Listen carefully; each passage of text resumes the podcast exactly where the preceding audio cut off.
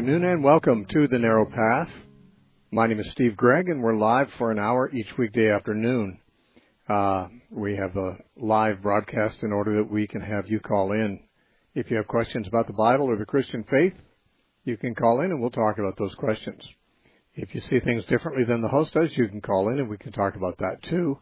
The number is 844 484 5737.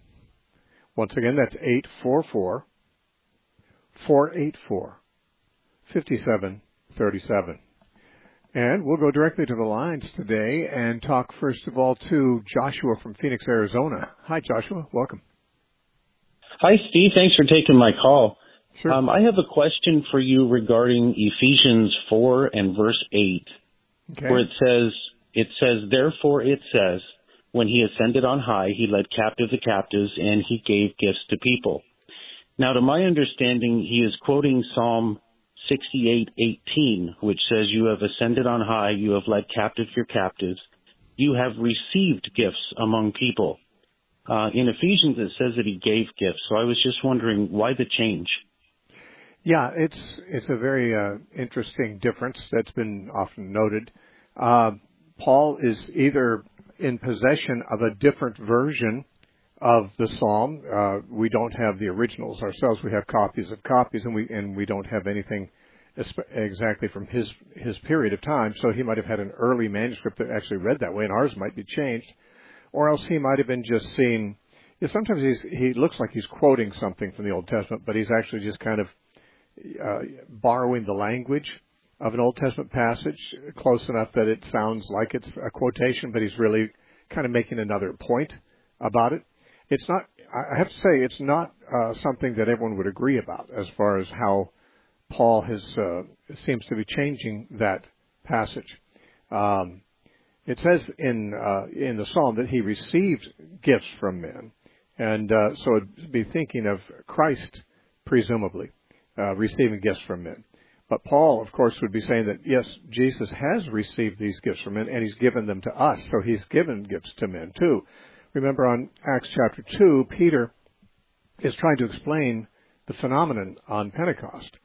And he says, yeah, Jesus, you know, who has been, who has ascended, um, has received this and given this to you.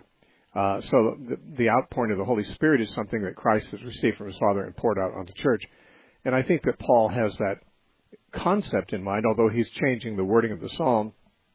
He's definitely mimicking the wording of the psalm, but making it a slightly different point. It's not just that Jesus received gifts from the Father to give to men, but rather uh, he he received them and has given them to men. So he he turns that psalm into he gave gifts to men. It's uh, you know it's uh, it's taken some liberty with the wording of the psalm, but it's not really theologically twisting anything. It's almost adding another uh, theological step to the process. Okay, that now that that makes sense. And uh, just a quick follow-up question. Um, it speaks later on in Ephesians, uh, just a couple verses later, that he says he gave some as apostles, some as prophets, some as mm-hmm. evangelists, and some as pastors and teachers. Um, are those some of the gifts that that he would have given to us? Yes, those are gifts that Christ gave to men. Now, uh, you know, the word gifts is the word charismata, which is the same word Paul uses for gifts of the Holy Spirit. But he obviously is using them somewhat different here. Because when he talks about the gifts of the Holy Spirit, the charismata in 1 Corinthians 12 or in Romans 12, he's talking about, as it were, abilities or assignment, ministry assignments given to different people. So he gives, uh, you know, someone a gift of prophecy, a gift of, of teaching, a gift of serving, etc that's something that an ability and an assignment to a work is given. Now here there's there's teachers mentioned and prophets too, but he's not talking about uh, God giving individuals the gift of prophecy, but rather he gave prophets to the church. And he's not talking about God giving the gift of teaching to certain people, but he, he gave teachers to the church. So those those to whom the gift of prophecy were given are now given to the church as you know um, members of the body that have those offices, we might say. And likewise, those that had received the gift of teaching are now given to the church as teachers. Now, this is not talking, as, as some passages in Paul are, about the gifts being given to the individuals, but rather the individuals who have the gifts are given to the church at large. So it's the church is uh, rich with gifted people is basically the point that's being made here. And those gifted people Okay. are God's gift to the church. Very good. All right, Steve. I thank you very much for your answer, and thanks for the uh, work you're doing for the body of Christ. Well, thank you. Thanks for calling, Josh. Have a All good right. day. Bye bye. Bye now. All right, our next caller is Dwight from Denver, Colorado. Hi, Dwight. Hi, Steve. Um, I have a question uh, about Hebrews 9:17. It says a covenant is not enforced while the one who made it lives. And my question is, why does the New Testament begin with Matthew 1:1 if the actual new covenant didn't start until Jesus died? Well, yeah. Well, Matthew 1 1 tells the story of Jesus and following. All, all the Gospels do, although he didn't make the new covenant until the end of his life in the upper room when he uh, instituted the Last Supper and said, This cup is the new covenant in my blood. So uh, the new covenant came at the end of Jesus' life. However, uh, you can't very well tell the story of that until you mention that Jesus had a life, that Jesus lived. You know, you have to tell the story of Jesus as the uh, introduction to the new covenant. So the Gospels um, and well, all the documents in our New Testament are New Covenant documents. It's just that the Gospels tell about the history of Jesus' life running up to the point uh, at the end where he establishes the new covenant. Um, so it's like um, you know the book of Exodus is about the Israelites leaving Egypt.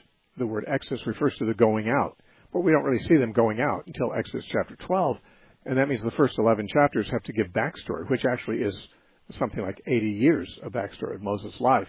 Um, so the story, the, we call it the Exodus, the book, uh, and it is a book about the Exodus. But to get to the Exodus, you have to get some backstory and realize this happened because of the enslavement of Israel and the call of Moses and the miracles that were done and the plagues of Egypt and the parting of the Red Sea.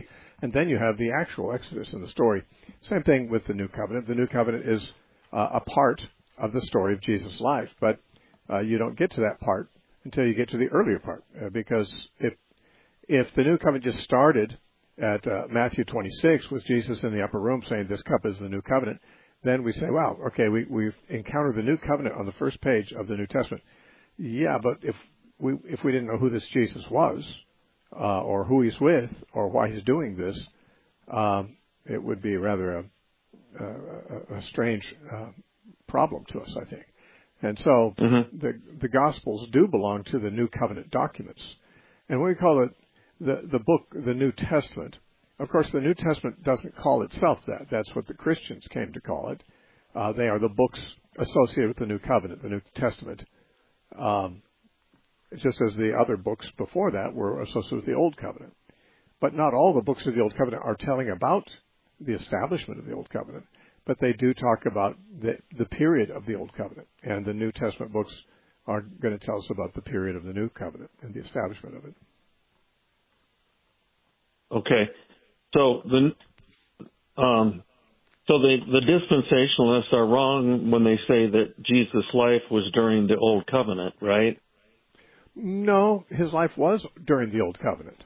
Uh, but his coming, when he was anointed at his baptism, which was, of course, the beginning of the last few years of his life, that began a real transition period. Jesus pretty much lived under the terms of the Old Covenant until he was baptized by John, and then he sometimes did and sometimes did not. He sometimes attended the festival, sometimes he didn't. He sometimes uh, kept the Sabbath, but sometimes didn't. It would appear he, uh, you know, he he did things uh, that seemed to be, in a sense, an ig- ignoring of the old covenant. When he let a leper, when he touched a leper or touched a dead body, or let a woman with the issue of blood touch him, these were violations of what the old covenant would uh, require. But Mm-hmm. um, he was more or less ignoring it because he was introducing the new covenant. His whole ministry of three and a half years, I think, was the breaking in of the new covenant. And so he still Mhm. had his he still had his Jewish association, even, even as after Pentecost, the church in Jerusalem still went to the temple and things like that. They didn't need to, but they did uh, because they now lived under a different covenant. But they hadn't really processed that, or or it may have just been because they lived in Jerusalem, and that's what everyone was expected to do. Um, you know, Jesus, when he began his ministry, that's when I think the new covenant um, dynamics were beginning to be introduced. And okay, and so you know he didn't establish the covenant with his disciples or solidify it until the upper room at the end of his life. But but I think those three years were kind of a, a breaking in of the new covenants, which in which Jesus did and did not. Um, you know, sometimes he did, mm-hmm. sometimes he did not keep the old covenant stuff. But until then, right. in his earlier life, he did. He lived as a Jew. Okay. Thank All you right. so much. Okay, Dwight. Thanks for your call. Uh, Cody from Vancouver, Washington. Welcome to the Narrow Path. Hi, Steve. How are you doing? Good. Uh, I had a question about. I was trying to rec- help ask if you could help me reconcile. we have the four Gospels. Jesus died. They were taking him off the cross, and then that was, amongst other things, a, a preparation day for the High Sabbath. So you had the High Sabbath. You had 24 hours. Then after that, they say you had a preparation day for the regular Sabbath, and then the regular Sabbath. So that's 72 hours. Some people count the day that he died as the first day, you know, whatever. But what I don't understand is in the Bible, in our modern translations, it says that Sunday at daybreak, and Mary was at the tomb. But if you have the 72 hours and Jesus said he's going to be there three days and three nights, it would have been Saturday morning at sunrise. And why she's out carrying a burden and going to touch dead bodies is just another question for another time. But even Martin Luther's well, after, Bible. It, from, it, it, specifically says after the Sabbath, so she uh, she didn't have Yeah. to not bear a burden because it was after the Sabbath. Well, I understand that, but given that timeline, which is 72 hours, I mean, I was going to refer to Martin Luther's Bible from 1545. It says Saturday. He keeps using the Sabbath, Saturday, to describe the day. But on our Mar- modern Bibles, it says uh, Sunday at daybreak or at dayrise. But. Actually, I don't have any Bible. I don't have any Bible that has the word Sunday or Saturday in it. I, the The word Sunday and. Saturday. Sorry. Yeah, first day of the week and the seventh day in the Sabbath. Yeah, so Yeah. so the the word Sunday and Saturday are not in the Bible. You're right, but I just wanted it, it's you got 72 hours there, three days, three nights, Well, and I was just wondering Okay. if you've ever came across that and uh. Well, there's there's several different theories about when Jesus was crucified. Uh, of course, Good Friday is the tradition that Jesus was crucified on Friday, and uh, we do know from John chapter 18 that the day he was crucified was the preparation for the Sabbath. That says now preparation was the actual day that meant Friday for the Jews. They they actually called Friday preparation day because every every week the next day was Sabbath, and so they and they couldn't do any work. They couldn't stoke a fire. They couldn't cook food. Uh, they couldn't do anything on Saturday. So they had, on Friday they had to prepare for that. So you know anything that would have to be done on Saturday they had to do it on Friday. So to the Jew, the word preparation day was what they called what we we call Friday, and uh, and so we're told in John chapter 18 that it was the preparation of the Sabbath, um, uh, and so obviously uh, we, we've always assumed it was Friday. Now there are people who say, and you seem to suggest that too, uh, because it was the Passover week, there were additional Sabbaths besides the Saturday Sabbath, because in every festal week, the first and last day of the week is also treated as a Sabbath, regardless what day of the week it falls on. So, if the Passover week begins on uh, Tuesday, for example, then Tuesday is held as a Sabbath, and the next Tuesday is too, because it's a whole week of Sabbath uh, festival. The first and last day would be Sabbaths. Now, there are many people who are saying that there was a festal Sabbath on Friday that that year, and therefore the preparation for that Sabbath was Thursday, and they would argue that Jesus therefore was crucified on Thursday, not on Friday. Now, if that's true, then we've got Jesus on the cross on Thursday, and and in the grave at sundown. So it's Thursday day. Then we've got Thursday night. Then we've got Friday day and Friday night. That's two days and two nights. Then you've got Saturday day and Saturday night. And if Jesus, even if Jesus would rise before uh, sunrise on Sunday, he'd still have been in there three days and three nights, or at least parts of three days and three nights, and that's that's generally enough to to qualify as three days and three nights. So uh, that's one way of looking at it. So many people argue for a Thursday crucifixion. Now, there's also people who argue for a Wednesday crucifixion, and they do the math the same way. They would say that the uh, you know the Thursday that week was a, the you know the Passover high Sabbath day, um, and therefore Wednesday was the preparation for it, and therefore Jesus was crucified on Wednesday. And then they've got Jesus in the tomb on Wednesday and Wednesday night, uh, Thursday and Thursday night, Friday and Friday night, and they have him rising uh, uh, Saturday sometime, uh, perhaps after sundown, and not his grave isn't really discovered until Sunday. Now these theories, I've I've read people uh, writing elaborate defenses for each of these, and uh, I'm not persuaded fully by any of them. It doesn't matter. It doesn't matter to me whether he was crucified on Wednesday or Thursday or Friday or Saturday. I wouldn't care what day he was crucified. What does that matter? Uh, the, the meaning of his crucifixion is, is not tied to what day of the week it is, and its significance or importance is not tied to whatever day of the week. So I mean, people can uh, knock themselves out trying to prove this or that day of the crucifixion, but to do so, they usually assume that they know the year of the crucifixion. They, and then they, you know, they, they kind of go through the, you know, the calendars going back thousands of years and say, oh, that, that particular year, uh, Passover began on a Friday, and therefore there's a Friday Sabbath, or, or that particular, it began on Thursday. Now these people who have these different theories uh, get different days for starting the Passover in order to justify their theories. But the thing is, we don't even know what year it was. I mean, it uh, t- typically it is thought that he was uh, crucified on uh, around 30 AD. But some people would say it was as late as 34 AD, and there's different suggestions made. So uh, I don't I don't really think we can know for sure, since the Bible doesn't tell us the year that it was, um, what what day of the week the, the Passover began. But why would we care? Now, if someone says, "Well, we have to justify Jesus' statement," found in uh, Matthew 12, I think it's verse 40, where he said, As Jonah was three days and three nights in the belly of, of the whale, so shall the Son of Man be three days and three nights in the heart of the earth. But it's not necessary to, to justify that as a literal statement, because the Jews didn't use that kind of language literally, generally speaking. To them, if they just spoke about a period of a part of a day, they would call it a day and a night. If there's a series of them, and you had parts of three days, with nights in between. They call it three days and three nights. Now we know that because archaeologists have found other instances in ancient Israel where they did that kind of thing. They would uh, a doctor would call for a five day quarantine, but as you look at it, five, he'd say five days and five nights. But as it, it turns out, it was only really three days and three nights with a, a bit of a day at, at the beginning, a bit of a day at the end. So they, they didn't speak literally about those things like we do. And it's because people are trying to press Jesus' words into a very literal sense that they have to find some day other than Friday to make his crucifixion.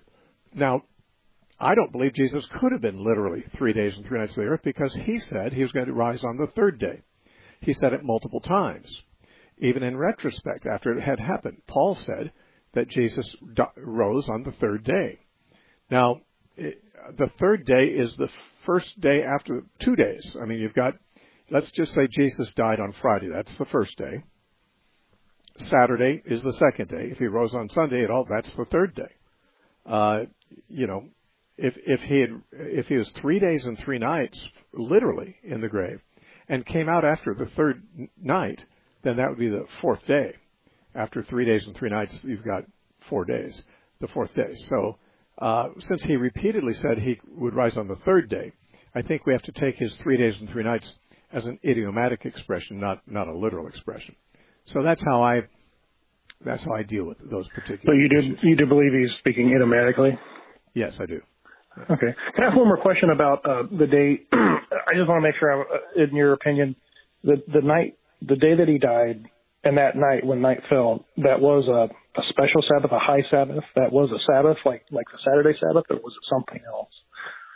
Well, a high Sabbath usually suggests that it was a uh, a, a Sabbath associated right. with yeah for the festival. Yeah, right. Mm-hmm. But it was a Sabbath. Right. Well, just just like the other one. Well, well, yes, but the point is that uh, it could have been on a Saturday. I mean, a high Sabbath could fall on any day of the week, and it could have been a regular. It says that Sabbath was a high Sabbath, so it could yeah. be saying that that Saturday what happened to be a high Sabbath because of yeah. you know it had that additional um, you know significance. But were you going to make a point about that? No, I was just asking. I mean, I was just. Uh-huh. It, it, it seems like one of those things has just kind of been lost of time, and there's so many different opinions. I don't really have one to be honest with you. I think the Sunday makes the most sense, but you know, when you read the Bible, I think I read the New Testament once a month, and it just keeps coming up, and I keep thinking about it. And yeah. I thought I'd call you and ask your advice, and I appreciate it. All right. Well, Cody, it's good to good to talk to you. Thanks for calling. All right. Um, let's see. We're going to talk next to who's in line here. Daniel from Minnesota. Daniel, welcome to the Narrow Path. Hey, Steve. Thank you for taking my call. Sure. Um, I have a friend in the church, and uh, he is struggling with uh, some issue. Uh, so he asked me for uh, uh, my suggestion. Um, so he told me that a uh, couple of years ago he he fell into a sin of adultery and uh, he did not tell his spouse. Um, he continued uh, for almost two, three years, it seems. But then after that, Lord spoke to him and then he confessed to the Lord. Uh, now, from last two years, he's struggling within himself whether to tell this to his wife or not. He has uh, children. Uh, both have families. So I was not sure what I need to tell him, so I wanted to take a, suggestion from you before I tell anything to him. Uh, can you suggest uh, what should I talk to him about this issue? Well, this man fell into sin and uh, you know cheated on his wife, I guess, some years ago. It happened only once. No, he said uh, he said a couple of times over the span of two two to three years. Mm, I see. Well, frankly, I think a, a marriage should uh, consist of two people who are totally open and honest with each other and who don't keep secrets from each other and don't need to keep secrets from each other. Now, some marriages are so dysfunctional that uh, too much information may destroy the marriage unnecessarily. And you said there's children and things like that. It's a very it's a very hard call. I would say um, in general, I believe a man should tell his wife about something like that. Um, but there are wives who would not would not tolerate that and would leave the marriage. I mean, there's uh, unstable women or unforgiving women or something, and a person has to decide: is it is it more important to have a marriage where there's a, a very uh, un- unhappy secret, or to have no secrets and, and no marriage? I mean, that's I guess the hard call. I would think uh, in an ideal situation, a husband and wife should be able to be totally honest about that. They'd struggle. They'd both struggle. The, the wife would certainly struggle to hear about it. Uh, she'd probably uh, probably feel cold toward him for a while or whatever until she got over it. But but if she was a godly woman and a forgiving woman and cared about her marriage, she'd probably eventually forgive, and they'd get that get that behind them. On the other hand, I've heard of marriages where um, someone confessed something like that, and years later it's still it's still unresolved because the the person who was cheated on, whether it was the husband or the wife, is simply not getting over it. And I guess you have to ask. We might say, well, the, the ideal is to be completely truthful about everything, including all of that. And I would wish to see a marriage be such that those things would be openly discussed and openly repented of, and there'd be forgiveness and stuff, and they'd go through the hard hard time over that. But I also know there's people who are very, um, I don't know, uh, not forgiving, not. Uh, I mean, I, I do believe that to destroy a marriage is a terrible thing. And a man who cheats on his wife is certainly putting his marriage at risk of being destroyed, and he should never do that. But then, of course, the question is, would the would the woman uh, if she knew that, want to end the marriage.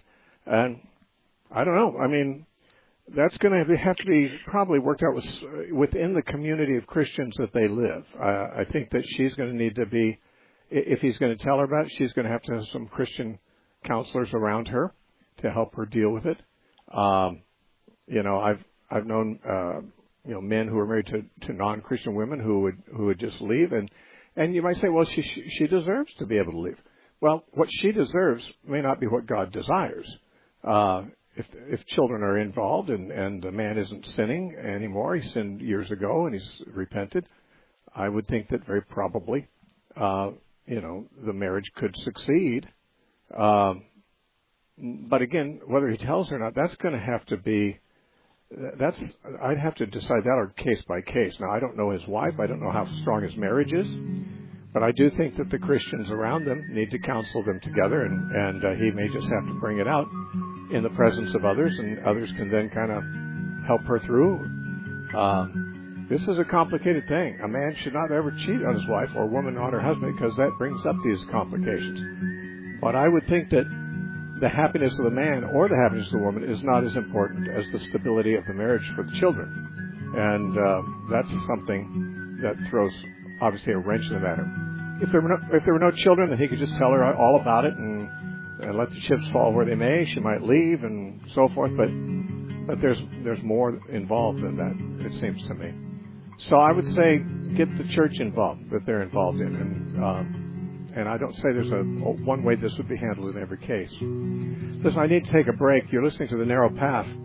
Our website is thenarrowpath.com. We have another half hour coming up. Don't go away. As you know, the Narrow Path radio show is Bible radio that has nothing to sell you, but everything to give you. So do the right thing and share what you know with your family and friends. Tell them to tune in to the Narrow Path on this radio station or go to thenarrowpath.com where they will find topical audio teachings, blog articles, verse by verse teachings, and archives of all the radio shows. You know listener supported Narrow Path with Steve Gregg. Share what you know.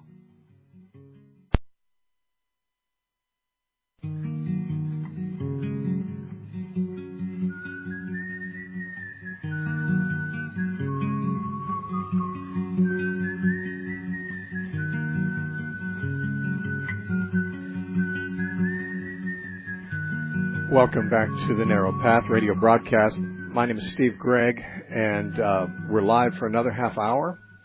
So we're taking your calls. The number to call is 844 484 5737. Our lines are full at the moment, I think, and uh, so you might get a busy signal, but keep trying. We might get you in before the hour is over. Our next uh, caller is David from Kansas, Wichita, Kansas. Hi, David. Welcome. God bless you, Steve. Good to talk to you. Yeah, good evening. Um, my question is about harmonizing uh, some of the passages in the New Testament that instruct us as to how to give to those that are needy. Um, recently, we've had a situation where I feel someone in our congregation has been taking advantage of, of several people for years and hasn't shown any fruit of of godliness in her life. And so I mentioned to somebody recently Galatians chapter 6 and, uh, and verse 10, where it basically says our focus should be mostly on those of the household of the faith, and that I have reason to believe that this particular person really might not even be a believer. But uh-huh. I was responded to with uh, with Matthew five, pardon me, uh, in verse forty two, for example, where Jesus says, "Give to him who asks." And and from him who wants to borrow from you, do not turn away. So how do you harmonize passages like that where Jesus seems to say, give indiscriminately, bend over backwards for even your yeah. enemy in love, well, and people, then the instructions. Yeah, people need to understand the degree to which Jesus used hyperbole in his teaching. You know, when he said, you need to hate your father and mother and wife and children to be my disciple, that's a hyperbole.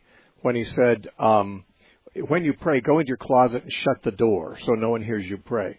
That's a hyperbole. The point he's making is you should pray privately if uh, it, uh, so that you're not you know doing it to be seen by men. On the other hand, Jesus prayed in front of his disciples, and the disciples prayed publicly in the book of Acts, chapter four. I mean, there's in other words, Jesus would say things in absolutist terms. Even when he said, "If someone strikes you on one cheek, turn the other cheek," Well, okay, so you, let's say you do turn the other cheek, and then they strike you on that one. What then? Well, do you have to keep turning the cheek, or can, or or do you even have to wait for someone to strike you? Can you walk away before they do, or as soon as they do? Um, you know, Jesus did tell his disciples, in Matthew 10, when they persecute you and once they flee to the next, you don't have to just sit there and be pummeled.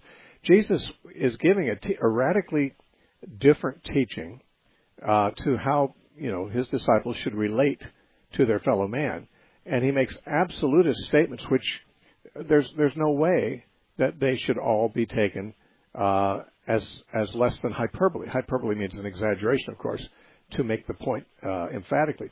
When Jesus said, "Give to everyone who asks you," and I think that's how it reads in Luke six. It's the same statement that's found in Matthew five. Give to everyone who asks you. Really, so uh, whenever your children ask you for something, you should give it to them. What if it's not good for them? God doesn't oh. give to everyone who asks Him. I know Jesus said, "Ask God, and it'll be given to you." But but then He says, "Good gifts." Uh, you know, His your Father will give good gifts to those who ask Him. Uh, that people might ask for something that's not good for them, uh, or it might be that, as Paul said, if someone will not work, they shouldn't eat. In which case, that would that would uh, modify an obligation to give to them. If someone refuses to work and they say, "Well, listen, can't pay my bills because I'm, you know, I've been watching TV all week and uh, all month, and I don't want to work. Uh, so would you pay my rent?" Well, they're asking. If you're supposed to give them and ask you, then you you end up enabling them in a lifestyle of irresponsibility that that is disobedient to God. You're sponsoring a sinful lifestyle. That's why Paul said, if someone won't work, don't feed him. Um, so obviously, when Jesus said, "Give to everyone who asks," uh, he also said, by the way, if a man sues you at law to take away your cloak, uh, your coat, give him your cloak also. This again is a hyperbole. The idea is, uh, you know, be generous rather than stingy. If someone, uh, if someone, if you owe something to someone, they're going to court to take it from you. Gladly give it to them. Give them more. If right. implied, if that's the loving thing to do. You're supposed to love your brother. That's the point he's making in that whole section. Is love your neighbor, love your enemy too. Now, if you're, the idea is that you're not supposed to uh, be looking out for yourself against the interests of your brother, even if you have the right to. Uh, even if the right to your own stuff, if your brother has need, you know, it says in, in First John, if you have this world's good and see your brother have need and don't help him, how does the love of God dwell in you? So the hmm. point is, give to everyone who asks. If someone wants to sue you and take away your coat, give them your cloak too. Um, turn the other cheek. He said, if someone makes you go one mile with him, go two. Well, you know, that would that would be if you don't have any other obligations, perhaps. I mean, uh, you do have to go one. If you know, you can be generous and go two, assuming you don't have something else that you need to do. But there would be times when you would have to get back to your home and take care of your family or whatever. So the, the point is, Jesus used hyperbole a great deal. Um, mm-hmm. And and that's what I, when he says give to everyone who asks you, that is modified by other statements in Scripture, or qualified. And so I would suggest that uh, our obligation in giving is to be a good steward of what God's given to us. And one thing He's told us not to do is to support uh, irresponsibility. If someone won't work, well, we're not going to underwrite that lifestyle. That's a sinful mm-hmm. lifestyle. You know, if a person wants to take money from you and go buy and pay for prostitutes, uh, or go out and get drunk or what like that, of course you're not going to get, support that. You, that's not that's not what Jesus meant when he said give to everyone. He's talking about people who are poor, who you know are in in those days people who were poor who would beg were really poor and had no choice because uh, as the Bible actually says in the New Testament, people were ashamed to beg so if they were begging, it's because they were usually disabled or had no ability to work. You know, they're if they begged, they were at their wits' end or at their financial end at least. So, if we're talking about an yeah. able-bodied person who's uh, regularly uh, asking some, you know, responsible person to underwrite their lifestyle, that's not what Jesus is saying, and it's not good right. stewardship. And Steve, how do you generally feel about Christians giving to charity? I recently read a book um, entitled Toxic Charity and yeah, raised up some points that were very interesting. Do you have like maybe some general thoughts on that? Oh boy, that's a complicated thing. Um, there's, mm. um, yeah, I mean, there, there's been a number of documentaries and that book and a follow-up book he wrote, Detoxifying Charity, I think it's called, uh, or Charity Detox, I think it was called. Um, yeah there's a lot of a lot of things have have come out showing that when you give to charity, you know, you feel like, okay, I'm we're rich in America. In Haiti, the people are poor. They they need our help. Well, they they do need our help sometimes, but they don't need to be uh, people who can work and can make a living uh, don't need somebody to take away their incentive to do that. And many times in third world countries, uh, the, the American and first world charities are underwriting again people's uh, lives. I mean, there was a, a, a great example. Is there's there's a documentary. What was it called? Uh, something Inc. Was it was it called uh, Ch- Poverty Inc. Yeah, you can see on YouTube. I think it's called Poverty Inc. And it was a documentary about charities. And uh, there's a company yeah. called Tom's Tom's Shoes, and Tom's Shoes had a policy that they in America. They said every, I think for every pair of shoes you buy, we're going to send a pair of shoes to, you know, the third world. I think it was Haiti or something like that. And so, as it turned out, they brought these truckloads of shoes down to Haiti and gave them out to people.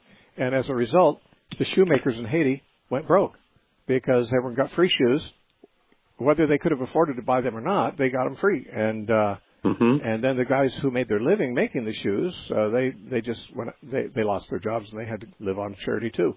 Um, you know, many times charity given in a in a foreign country, it interrupts the economic system. And there are things, there are times, uh, this toxic charity book was saying, I think, that there mm-hmm. are times when we need to help people in an emergency. Uh, there may be a famine, there may be a tsunami, there may be something that makes it impossible for the farmers to produce food or for uh, you know people to be housed. And and when you know charitable groups go in and build houses for them or or bring in food, uh, it shouldn't be okay from now on we're feeding you guys uh, because then farmers don't have to till their fields anymore. They everyone eats for free. And mm-hmm. and this happens. I mean, there there are documentaries about how this has happened to whole sides. That, that charity from America has sometimes ruined the economy of the countries yeah. we're trying to help. So it's a very hard thing. Now, I do believe uh, I give to charities, um, and I also give to people who I know who are in need. I, uh, but I think that uh, the, the charities I prefer to give to are, I'm hoping, helping people in, um, you know, emergency situations.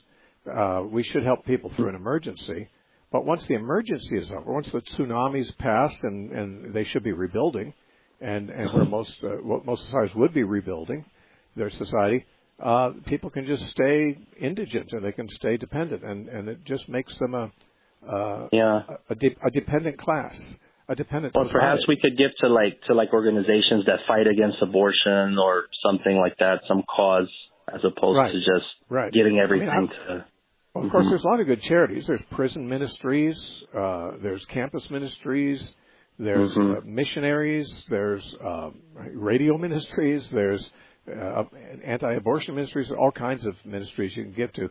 We need to be giving. We need to be helping the cause of the kingdom, and we need to be helping the poor. But let's face it, uh, a lot of times charities are operating rather wastefully. A large portion of their money isn't going to the poor, but is going to the administration uh, here in the states or wherever they're based. Uh, it's it's not just so simple as saying, "Well, I'm doing mm-hmm. a good deed. I'm you know there's this organization that helps people in poverty, and so I'll give them money and I'll feel good about it." Well, that's I mean you are doing a kind thing and a generous thing, but uh, you should as much as possible do research to see if you're really if the charity you're supporting is really going to you know victimize anyone inadvertently, sort of unintended consequences of your charity. Yeah. And uh, Thank you. so it's. I think that we really we really should do some research about the charities we support. Thank you, Steve. Thanks for answering. God bless you. Okay, David. It's always good to talk to you. God bless. Yes. Bye bye. Bye bye. All right. Our next caller is Max the Atheist from Portland, uh, Oregon. Hi, Max. How are you doing? Hey, Steve. Doing great. Hey, I I just wanted to kind of bring your attention to something uh, you and I have sort of kicked around the idea of having a, you know, extended format debate. I think your words to me were, uh, you set it up and, and you'll, sh- uh, I set it up and you'll show up. So that's exactly what I've done. Um, Good.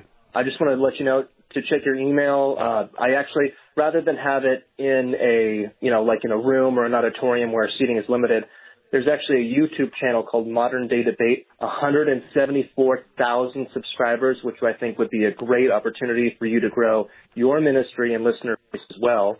Um, so yeah, I just wanted to direct your attention to the email and uh, reply to myself and uh, James is the the moderator who'd be moderating, and I just want to I'd be very pleased to get that set up and and, and running.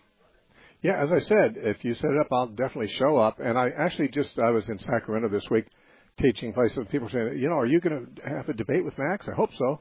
And I was saying, I hope so too. So I'm glad you got on that. Um, now, one, I'll have to say this: when we have a debate, we have to say what mm-hmm. is the question we're debating, okay, and what is the format? Are we right. going to have now, what what length of segments we're going to have interrupted? How many rebuttals? That kind of thing. So you decide that, and I'll go with whatever you decide.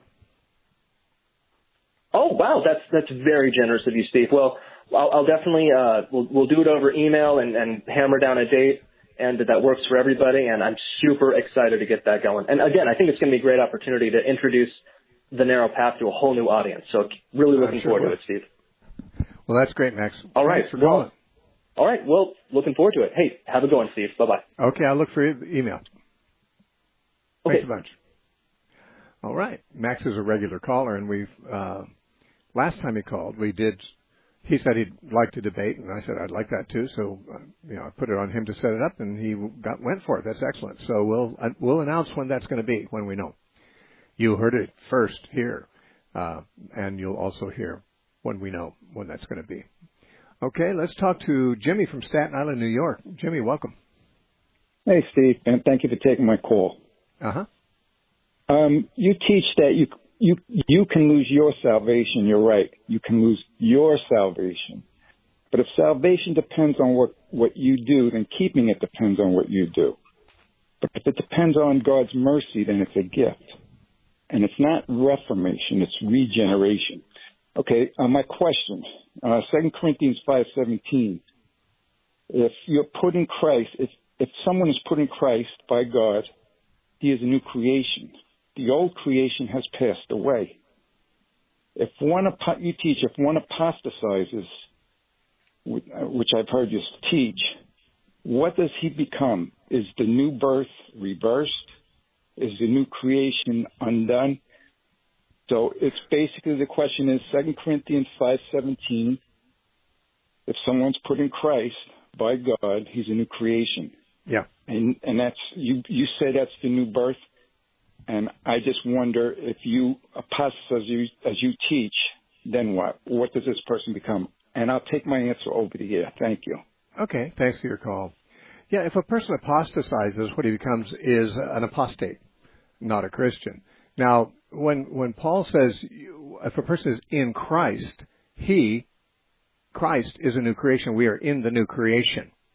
And this is something Paul says in different words in Ephesians chapter 2, uh, and he says um, in verse 14, He himself, Christ is our peace, who has made both one, has broken down the middle wall of division between us, and has abolished in his flesh the enmity. That is the law of commandments contained in ordinances, so as to create in himself one new man. It's a new creation. It's created in Christ. God created in Christ one new man. And we are in that new man. We are in that new creation. And Christ is a new creation. His body corporately is a new creation. We are in it. Now, if we're in it, we share in the life of it. It's very much uh, the same concept as what Jesus talked about the vine and the branches. Although we're not talking about a body and its parts, it's the same idea. The branches on a vine are alive when because the vine is alive and because they're attached to it. And uh, it's the life of the vine that is uh, uh, enlivening the, the, the, branches that are attached to it. But Jesus made it very clear if a, a, branch may not remain in the vine, a branch can be broken off. And if that happens, the branch withers up. Why? Because the life that's in the vine is no longer in the branch uh, because it's no not you know not remaining in it. Paul used the same imagery that Jesus used. Paul used the imagery of, a, of an olive tree, and he said that uh, you know the saved uh, chosen Israel is an olive tree, and the believing Jews and believing Gentiles are attached to it like branches.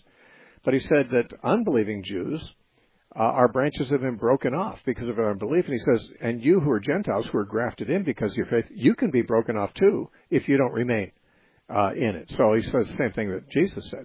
That's, uh, by the way, Romans 11:22.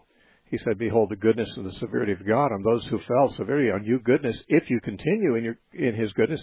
Otherwise, you'll also be broken off. You'll also be cut off." So uh, Paul makes it very clear. Jesus makes it very clear that we have eternal life in Christ, whether we see that as in a vine or in an olive tree or in a, a human image, in the new man, the corporate Christ. A vine is a corporate entity. It has a stalk and it has branches, it has leaves, it has fruit. You know, it's got different parts. Same thing with an olive tree. Same thing with a body. That's why Paul uses the expression the body of Christ and we're different members and so forth. But if you're in a body, you share in the life of that body. Now, the body of Christ is a new creation. And if you're in Christ, you are in that new creation, in that new man that's created in Christ Jesus uh, as a new man. And so, you know, you're you're in the new creation, and you're part of it if you're in Christ. But if you don't remain in Christ, as Jesus said, you're no longer part of that vine. You're no longer part, as Paul said, of the olive tree, or as we would say, using the imagery of a man, no longer part of that man. You've been amputated. Uh, so you're not, the life is no longer in you. So that's, that's how I understand it. That's, that's the way that I think the Bible teaches it. That our life is not in us, it's in Christ. And if we are in Christ, His life is ours. If we're not in Christ, His life is not ours. If we're in Christ at one time and later not in Christ, well then His life was ours when we were in Him, and it's no longer ours when we're not in Him. Um, so this is how I understand. Now you mentioned that salvation is a regeneration, not I think you said not reformation or something like that. Uh, I'm going to have to disagree. I think salvation in Scripture isn't only talking about regeneration. Certainly that's one of the features. There's also something called justification, which is different than regeneration, but both are part of salvation. There's also, of course, transformation. Paul talks about we're being transformed from glory to glory into the image of Christ. Um, there's uh, you know there's what, what's usually called sanctification. Someday there's glorification. Now all of these are what the Bible calls salvation. Uh, there's reconciliation. That's part of it too. Uh, there's redemption. That means being purchased. That's somewhat different than being regenerated, but it's the same same uh, part. It's part of the same salvation. When you are saved, it's a holistic thing. It's not just regeneration. Being saved doesn't just mean uh, you've been born again. It means there's a whole bunch of things that have happened. You've been not just born again, you've been forgiven. You've been justified. You've been re- uh, you're you're now a, a, a living thing growing, uh, like a newborn babe. Uh, desire the milk of the word that you may grow of it. By it, Peter said in First Peter two two. So there's salvation isn't just getting born again. Uh, being born again certainly is a necessary part of salvation, but the Bible never makes that the whole of it. So, if I'm born again, okay, and I'm I'm I'm res- I'm reconciled to God, and I'm being re- I'm being re- renewed, and I'm being transformed into the image of Christ. That should go on until my life ends, and then I and then I'll be glorified uh, when Jesus returns. But uh, just because I was born again doesn't mean I'm going to continue. That's why the Bible keeps saying to continue, continue, continue. And it warns about what happens if you fall away. I mean, Paul, also in Colossians chapter 1, he said this. He said that uh, he has reconciled you, verse 22 says, in the body of his flesh through death. Now, I believe the body of his flesh is actually referring to um, the corporate body of Christ, as, as I understand it uh, to present you holy and blameless and irreproachable in his sight, if indeed you continue in the faith, grounded and steadfast, and are not moved away from the hope of the gospel which you heard. Now, that's Colossians chapter 1, verses 22 and 23. It says that God has reconciled us in his body, and so that we will be, so that he can present us holy and blameless and irreproachable in his sight. Well, that's what he intends for us. He's reconciled us so that when we stand before him, we can be holy and blameless and irreproachable. But he says, if indeed you continue in the faith, grounded and steadfast, and are not moved away from the hope of the gospel. So, well, that changes things. If you don't continue, and if you are moved away from the hope of the gospel, if you depart from Christ and you're an apostate, well, then he can't present you blameless and holy and irreproachable in his sight. So, which means that you've kind of truncated and interrupted your salvation. Salvation means, well, in my opinion, in the Bible, salvation is a relationship with Christ. Just like marriage is a relationship with your wife. Okay? Or child, uh, being a child is a relationship with your, or being in a family is a relationship between a child and a parent. Uh, the, the salvation is the relationship. And a child is born into a family, but now the relationship exists as a, as a result of being born. Now there's a relationship, a parent-child relationship. A marriage takes place, a covenant is made, and now a marriage exists, and there's a relationship between a man and a woman. Uh, you're born again, now you're in a relationship with God. And of course, in any of those cases, I mean, ideally, you're supposed to stay in those relationships. Those are good relationships. You're supposed to function in them in the way that your your role is to function in them. But a child can disown his parents and run away. Uh, a husband and wife can separate wrongfully and uh, and no longer you know live as, in that relationship. And a person could do the same thing with God. Now, if a woman divorces her husband, uh, there's it's not a marriage uh, anymore. And if a person abandons Christ, it's not a salvation anymore. It's not the relationship anymore. So if you think of salvation just means getting saved, and that means initially jumping through the hoop of accepting Jesus as your Savior or something, and then and then uh, you know you can't be unsaved. Well, you don't realize what you get into when you're born again is the salvation relationship with God, the saved relationship, and uh, staying in that relationship is required. Now you said, well, but if you have to do it, it's not mercy. Well, no. You, if you had to do God's part, then His part is not mercy. But a person can be very merciful. Let, let's just say, let's just say the prodigal son comes home, and he doesn't pay back his father for the stuff that he took and lost and wasted. And he, in fact, his father doesn't require anything of him except that he's now a son again. He now has to still honor his father and respect his father and live according to the house rules. But he's, but his reception back is mercy, to be sure the very fact that he he owes his father things that he can't repay means that his father receiving him it's it's all mercy but it doesn't mean that that mercy puts no obligation on the son uh, the point is the son repented of the neglect of his obligations that's why he came home to honor his father as he should have in the first place now he's back he's expected to honor his father that's part of it now if someone says well if he has to honor his father then it wasn't merciful well, that's that's a silly way of talking. It seems to me. I think his father taking him back and not asking him to pay anything back to him. That sounds to me like great mercy on his father's part. But there's still the sonship part. Once you're a son in a household, you clearly have things that uh, that belong to that responsibilities that belong to that position. Let's see here. Uh, who's been here the longest? Daniel from Vancouver, BC. Welcome to the Narrow Path. Hi, Steve. Uh, I'm glad that uh, that was my question about salvation, if you can lose or not. Uh, okay. But uh, my my second question is when when I was reading on uh, Genesis, uh, like you know, Adam has been cast out from from the Garden of Eden. He became like us. Can you give me some that explanation, please? He became like us, or like God? Uh, yeah, God says the man has become like one of us to know good and evil.